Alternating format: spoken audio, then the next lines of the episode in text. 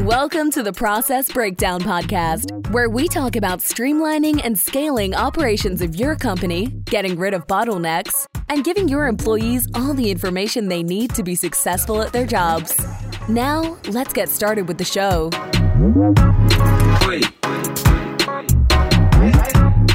Chad Franzen here, co host of the Process Breakdown podcast, where we talk about streamlining and scaling operations of your company, getting rid of bottlenecks, and giving your staff everything they need to be successful at their job. Past guests include David Allen of Getting Things Done and Michael Gerber of The E Myth, and many more. This episode is brought to you by Sweet Process. Have you had team members ask you the same questions over and over again, and this is the 10th time you spent explaining it? There's a better way and a solution. Sweet Process is a software that makes it drop dead easy to train and onboard new staff and save time with existing staff. Not only do universities, banks, hospitals, and software companies use them, but first responder government agencies use them in life or death situations to run their operations. Use Sweet Process to document all the repetitive tasks that eat up your precious time so you can focus on growing your team and empowering them do their best work. Sign up for a 14 day free trial, no credit card required. Go to sweetprocess.com. That's sweet like candy, S W E E T process.com. Drew DeWalt is co founder and COO at Rhumbix, which builds software for infrastructure developers and construction contractors. When Drew was a U.S. Navy nuclear submarine officer, he ran multiple divisions, both technical and operational. After leaving the Navy, he broadened into the development of oil, gas, and renewables. Drew graduated from Stanford Business School and then started a renewable development company in Chile before starting Rhumbix. Drew, thanks so much for joining me today. How are you? I'm good. I'm good. Good to be here, Chad. Hey, yeah. So tell me a little bit more about um, Rhumbix and what you guys do. Yeah, exactly. I mean, so Rhumbix started really in the in the trenches of some large infrastructure projects overseas. Uh, really seeing uh, some pretty high inefficiencies in in process. I, I mean, you really look at billion dollar plus projects from some of the best contractors and owners in the world and you assume that things are pretty buttoned up and i think from generally from a safety standpoint and sort of best in class by many of today's standards process, they absolutely were.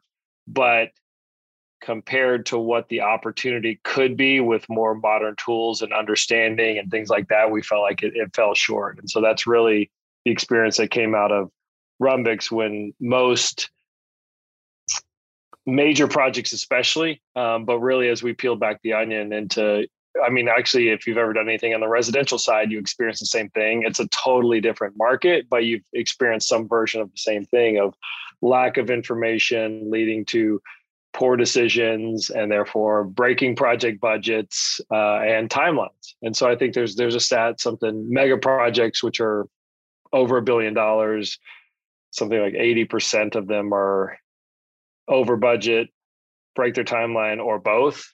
Um, and so we felt like there had to be a better way and it's it's not due to a lack of knowledge. I mean some of the smartest engineers and managers in the world work in this industry um, and not for a lack of trying but we felt like it was a lack of information to make good decisions from it. So that's really why we built Rhumbix and and figured out that it's because the raw data collection and construction was so manual paper based excel spreadsheet hosted on somebody's laptop and it took weeks and sometimes months to get all the stuff you needed in one spot to make a coherent decision. So you're actually the reason you break budgets and timelines is because you're actually making um, well-informed decisions based on past experience and gut instinct to make big decisions. And it's better to understand where you are now uh, and solving problems that you're facing now rather than solving problems from two months ago based on experience from a project three years ago. So, if you could um, maybe describe the software, some of the software that most people use a little bit, and maybe what separates it from uh, what what you described had been used previously. it's, I mean, it's it's been a it's been an evolution. I, I think construction has been one of the slower industries to digitize. Um, granted, it's the second largest industry in the world, but it's been slow. And I think for uh, candidly for good reason, but but nonetheless slow. And so what you've seen is uh, the transition that most other industries have gone through over time. Um, you know, software wasn't the standard really even 30 years ago 20 years ago on some level at least in, in the sense that we think about it today and so most large organizations had like one piece of software and essentially to do sort of accounting right? And that's that that's the the tale of construction. And so the you know not to take you too far down memory lane but accounting software and construction got stress tested to do more and more for these contractors and then became these essentially grew into erp systems for for resource planning. Um, and so that and that was a standard for at least the last 20 years in construction. Uh, that's most of the only software that construction companies had outside of some small things and email. Uh, and then when you look at it, you know, construction contractors are really a somewhat loose affiliation of individual projects that share some G&A, right? And so enterprise software is bad at managing projects. And so there gave rise to the second wave of software, I think, construction of project management software, which is great. It's good at managing projects, but it's not good at managing the enterprise. So now you have these companies using these two different types of software to do what should be fundamentally the same thing, but they don't speak to each other. Um, most of them aren't, you know, what I would call data centric. They're very document centric and sort of let's archive this stuff and and try to pull some insights from it. But it's usually a, a single division mining old data um, or documents, and so it's not very accessible. And so I think Rhumbix has like led the has led the way in the third piece, which is how do we actually structure all the raw data at inception on project performance because that helps you understand unit rates and performance of how you actually do things um, with current technology with just erp and project management software you sort of understand generally how you do things and you sort of hope that your unit rates are similar and you tweak them based on experience but there's not that deep seated knowledge of the nuance of it. So Rhumbix does that and and i think we send a lot of data to project management systems a lot of data to erp systems but there's a lot of data that we contain that doesn't have endpoints in other systems and so i see it as sort of the third leg of a really strong stool um, that props up uh, a modern construction company. So you're not only the founder, you're also the COO. Kind of break down your uh, tell tell me about what goes into your day to day role as COO. Yeah, it's it's it's interesting um, learning the role. You know, I've, I've essentially always been an operator, um, uh, but but I think the the role of a CEO is slightly different, right? It's you're you're a leader of operators in many ways, and so um, you know from a day to day standpoint, it is it is keeping your thumb on the pulse of the business. You know the health of individual departments, uh, making sure that they're planning and executing against plans and budgets. Um, you know, but also a lot of other stuff around engagement, morale, company culture uh, and so that's what I spend a lot of my time in. You know, it's it's uh, weekly to bi-weekly one-on-ones with managers. It's uh, setting up skip level meetings so that uh, individual contributors can have a little more access uh, to myself and my co-founder. Um, you know, it's running quarterly OKR planning and preparation processes uh, and things along those lines. And so I think you know honestly gets into what we we probably are going to talk a, a, bit about today just the overall operating cadence and how you know i think that's been my development uh, as an operator is realizing that you know you can you can have all these different departments and pieces running as optimally as they can on an individual basis but unless you stitch those together um, there's actually potentially compounding inefficiencies even with every individual unit ostensibly operating at their most effective levels. Yeah, so take me through your your uh, your process for kind of um, regarding product decisions, and then maybe how that applies to um, marketing and sales execution. Yeah, I mean, I think it's you know a lot of times, and and a lot of this stuff is it probably sounds like might sound like duh, right? I mm-hmm. get that, but until you say it out loud to yourself and others you don't realize some I, at least i didn't realize some of the um, assumptions i was making right and i think you know operationally if you if you're honest with yourself a lot of times you can really see your operational process as a conveyor belt, you know, a, a bit of a chronological conveyor belt, like inputs go through a process and then outputs are we sell it to somebody, right? And so we want to keep putting really cool inputs in so that people want to buy it and we grow revenue by feeding the conveyor belt. Um, but that's, you know, the definition of an organization that doesn't really learn because um, a lot of that conveyor belt will end at a, at a brick wall, right? The, the mm-hmm. market doesn't want it um, or at least doesn't want to pay what you want them to pay for it. And so understanding that it is it is really a loop. You know, the military talks about the OODA loop um, quite a bit. I'm sure you got talked about this on that podcast. You know, observe, orient, um, decide, and act, and then and then you observe, orient again, right? And so understanding that loop such that you know if you take the the linear conveyor belt and just roll it into a circle, understanding that that those frontline decisions of delivering product to a customer activating them engaging them getting their feedback and feeding that back into project product decisions so that you continue to make not just the most compelling product you think um, but making the most compelling product for the market based on their expectations with a mix of your own experience is the way to really get the flywheel going. So so you let me make sure i understand. You you would develop like a prototype and then present that to some people in the market and then they give you their feedback and then you go from there?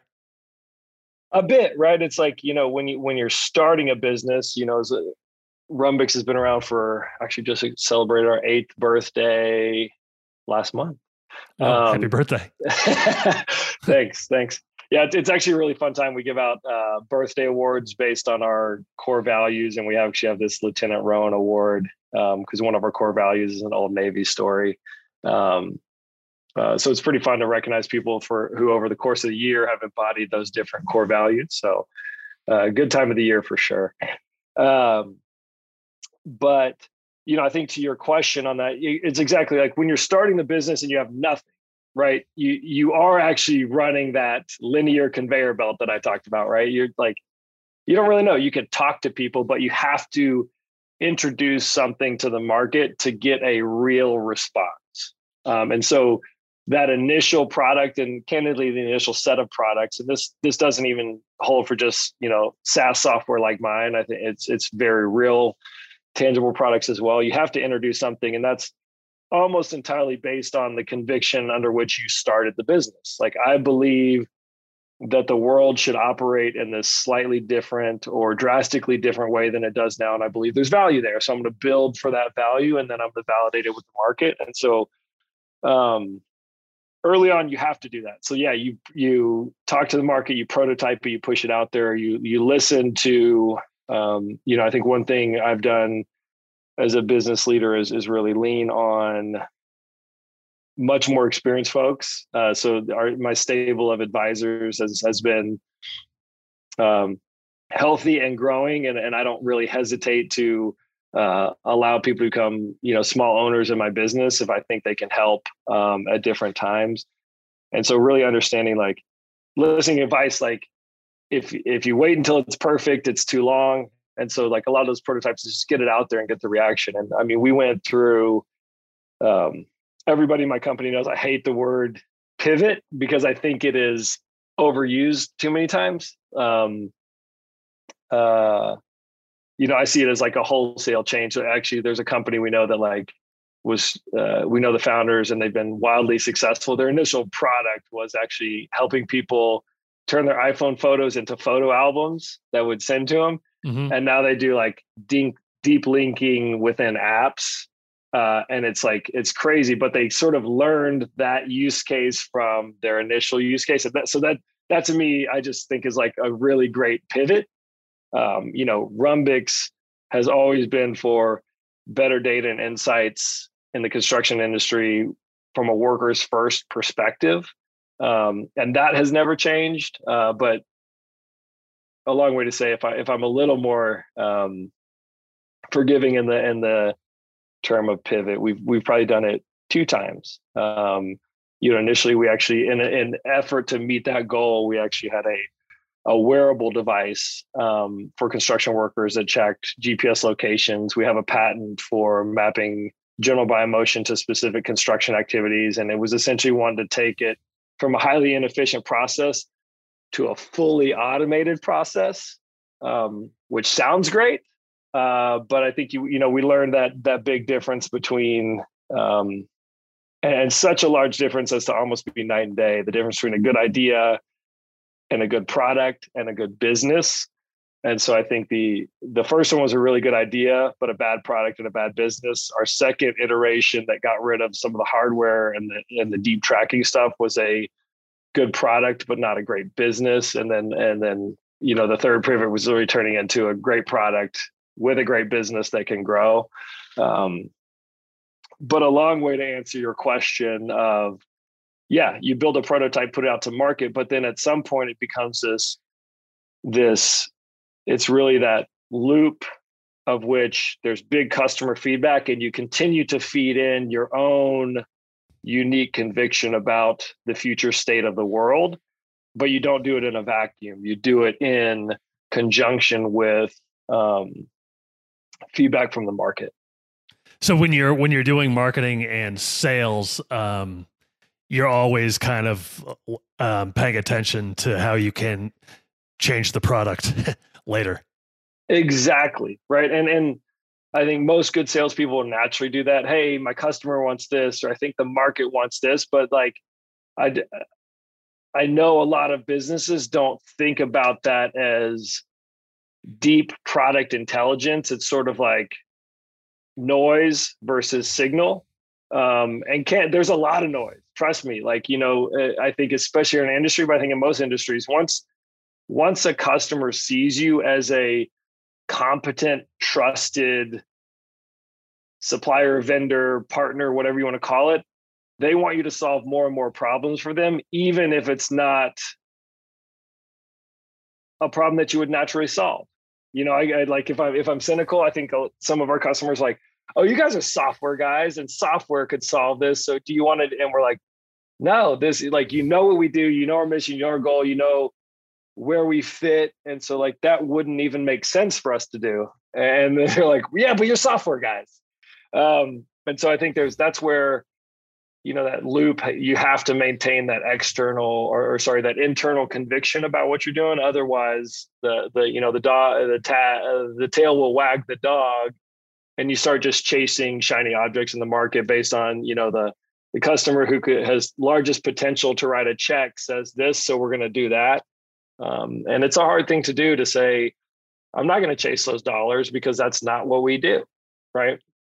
Um, so so that's exactly it. But i think a lot of businesses don't instrument themselves to accept feedback from a market in a way that is thoughtful compiled that you can make decisions from it. It's just you know you throw it in a wiki and nobody ever looks at it right? So how do you take the noise from the market turn it into signal and then put that signal through your own filter to get a great product decision out the other end so you have so you have these product decisions, you have marketing and sales execution, and you mentioned the word cadence uh, earlier. What does it look like to kind of like build an operating cadence around that? It's interesting. Um, it's just realizing the the concert at which everything needs to work together.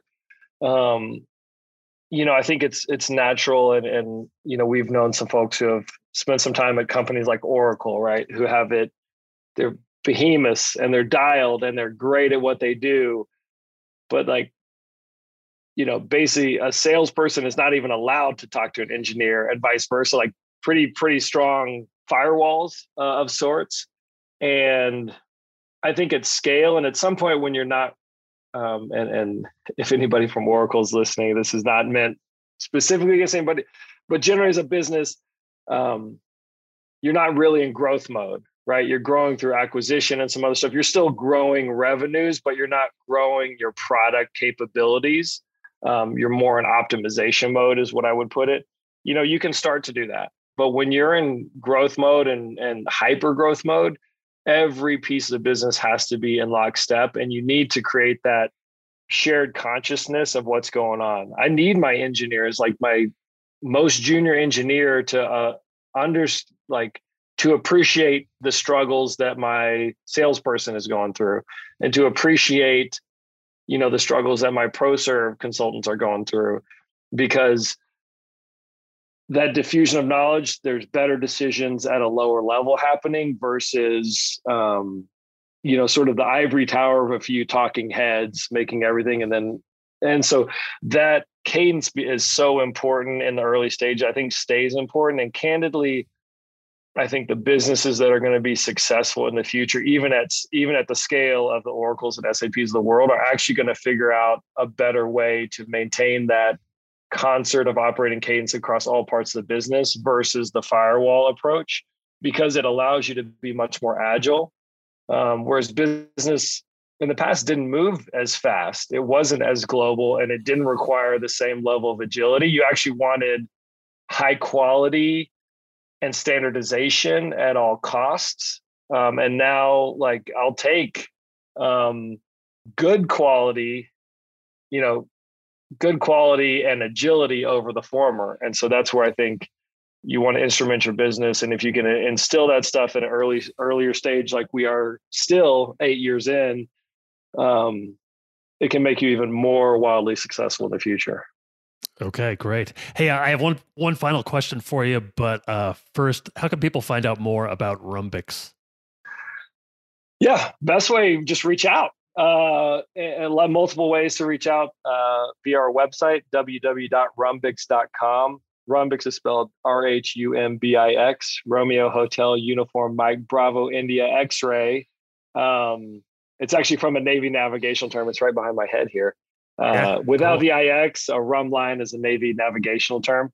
Um, and so, yeah, check it out on the website. A lot of good information. Reach out directly. Anybody be happy to talk to you. But, you know, at the end of the day, if you know anybody that works for a big contractor, uh, chances are they're either using Rhumbix or they're looking at it. Uh, so that's another good good way to uh, find out about what we do. Hey, my final question: uh, you, are the COO, but and you're but you're also the founder, and you mentioned as part of your your uh, responsibilities as COO was to kind of impact the culture as you want it. How do you kind of mm. at, at, where do you like to maintain the culture, and how do you um, keep it positive while maintaining high expectations? it's tough. You know, I think it's it, what's interesting is that there's a difference between a positive culture and everybody being happy all the time, mm-hmm. uh, which I think gets confounded. But you know, I think my, my co-founder and I are, are equal in um, actually every respect. The reason the titles are a bit different just based on where we focus our relative energy. Mm-hmm. Um, and so we're both equal stewards of things like culture uh, and things like that for sure. But I think that you know the way we run the company i've alluded to it right? You you build um, you hire people that you can trust you feel like you can trust. They're they're a they're talented professionals. You know you look at your you do your resume look you can do the job. You hire people you think you can trust and then you trust them and find ways to build trust and if you have those two foundational pieces and then us as leaders you know we have a monday morning what we call an o and i operations and intelligence meeting 15 minutes top priorities of business every week um, updating on certain things that are important for the business. And it's a, it's one of the ways we build this shared consciousness of all of the different challenges of our business, such that not just me and my co-founder are thinking about these things. Our whole organization is trying to solve for these challenges. Um, and if you have smart people you can trust with the context of what are the business challenges, what are our goals, what are we trying to do, then you can empower execution at lower and lower levels. And so that just puts wind in everybody's sails. And so I think honestly, that's the way you build a great culture is everybody in my business knows that they're helping build the business. They're not just serving a boss and an outcome that I can't tie my own efforts to. And if you can do that, it's just it's it's absolutely amazing. And I still I still remember though, to my point earlier about it's not about happiness. We our business was going through a really tough time. Um, I'm thinking of the timing. It was probably probably candidly around some COVID stuff, and I, and we do we use some tools to measure uh, engagement and things like that of our business. And we were like, we were kind of at a low point as a business. Like people weren't feeling great about what we were doing. And I remember my instinct was to go into like an all hands meeting and say, guys, everything's fine. It's fine. Don't worry. We got this. And then I realized, no, it's like, and I, and I challenge people. I'm like, hey, we're in a tough time right now. And the reason you're stressed out is because it's tough. But the reason it's tough and you're feeling this is because it's real and we share with you what's going on with the business and you're helping build this. If you were super stoked and happy right now, it would mean that you're like, it's ignorant bliss. And nobody wants that. They want to be a part of building this business. So there's actually this good side to the fact that you're feeling the stress and all this stuff. And we're going to get out of this together. And we did. And we are. And we're back. And, and, and, and so that is a, a small anecdote of why that's so important. Great.